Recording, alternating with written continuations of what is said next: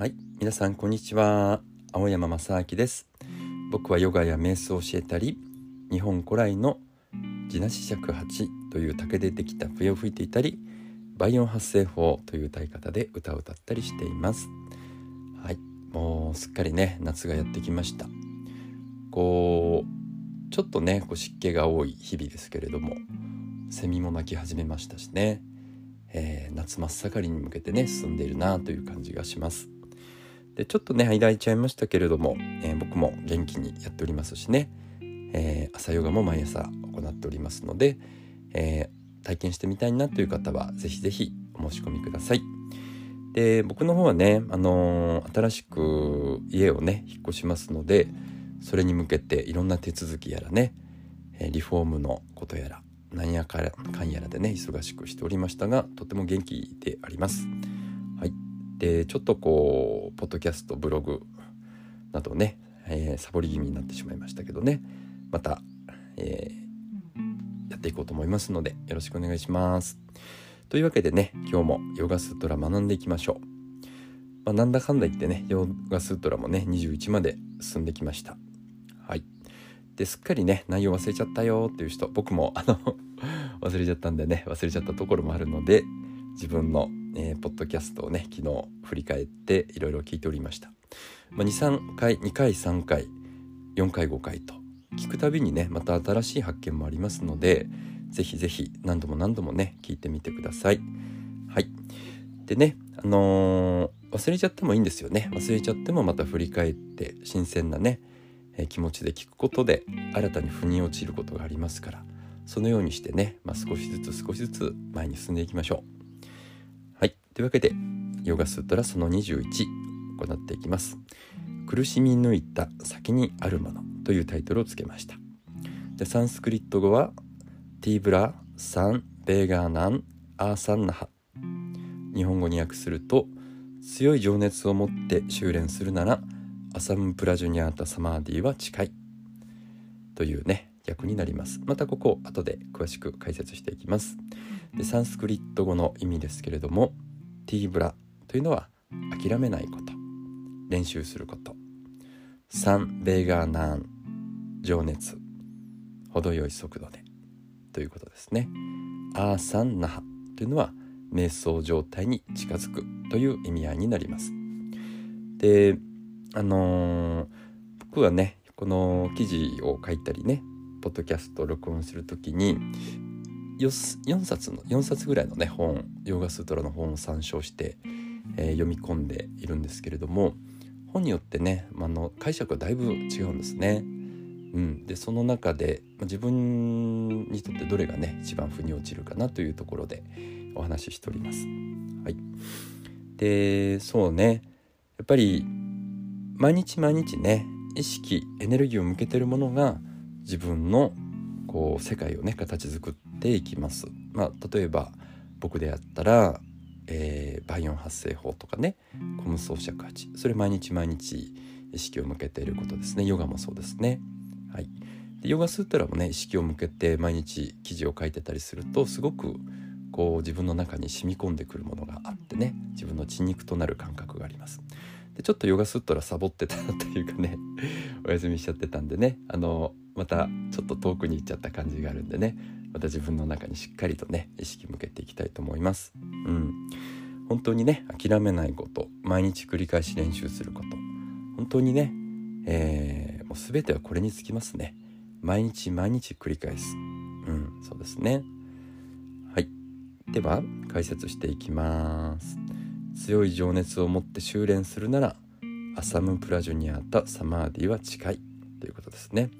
サマーディやね下脱に至る人っていうのは、えー、まあ、苦しみ抜いて苦しみ抜いてその意識状態になるということがね多いようですね。うんまあ、今の現状がとても幸せで幸福感に満たされているっていう稀な人が、まあ、いたとしますね。まあそうじゃなくてもね、まあ、幸福感に満たされてねあの毎日幸せだなっていう状態、まあ、それはもう本当にねそれで素晴らしいことだと思うんですよね。うん、ただね現状が苦しくて苦しくてたまらないという人はねもうここから出したい、うん、この苦しみから自由になる方法は何とかないだろうか。とね、えー、本気で苦しみ抜いた人が、えー、その先にね深い瞑想へと入っていけるのかもしれませんね。あの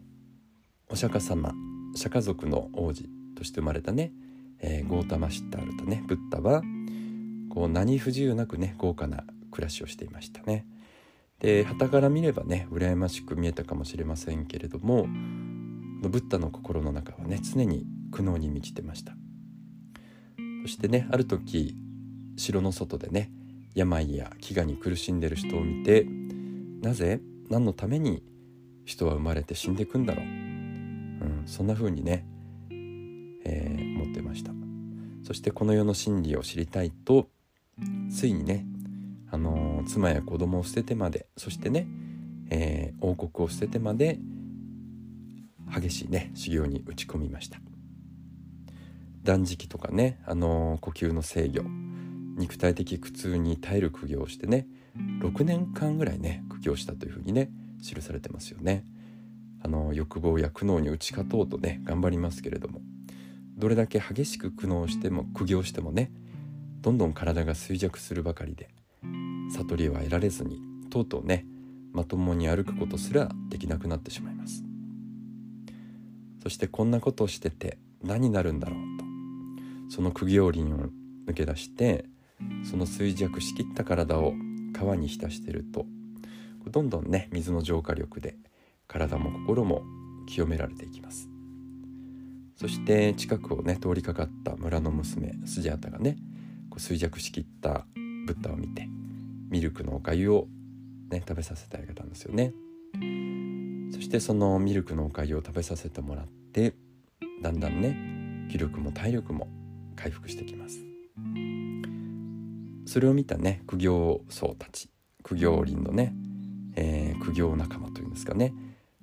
苦行仲間って変ですけどね。その苦行僧たちはそんなブッダを見てね幻滅して去っていきました、うん、あいつは堕落したみたいなね感じでしょうね。そしてねブッダは一人になってですねついに菩提樹の下でもう悟りを開くまでねもう死んでもここ動かないという固い決意のもと深い瞑想に入ります。そしてその瞑想中にねさまざまな魔物が現れたりまた魔の化身がね美しい女の人となってね誘惑してきたりしますけれどもブッダの意識状態はねその硬い石の力でね深淵な山のようにどっしりと落ち着いてそして柔らかな慈愛が海のように穏やかに広がってついに一切の迷いが晴れて大宇宙とね一つの意識状態に至って、えー、ブッダが35歳のね12月8日に悟りを開いたそうです。その後ブッダはね何十年も40数年間ですかね、えー、旅をしながら多くの人を苦しみから救いました。それから2000数百年経った今でもねブッダの教えは世界に平和をもたらしています。この極東の国ね日本にも広がってますからね。改めて考えてみるとねすごいことですよね。そして80歳を超えてねその旅の途中で駅を引き取る時にブッダはこう言ったそうですね。木々は美しい。この世界は美しい。人の命は甘美である。というふうにね言われたそうなんですね。もうあれほどこの世の世をね儚んで苦しみ抜いてそしてね行き着いた言葉がこの世界はなんて美しいんだろう。というところがねなんかこうジーンときますよね。はい。というわけでね諦めないこと。毎日毎日ね繰り返し練習すること。はい。諦めずに頑張りましょう。僕もあの頑張ってブログ、えー、ポッドキャスト更新していきたいと思います。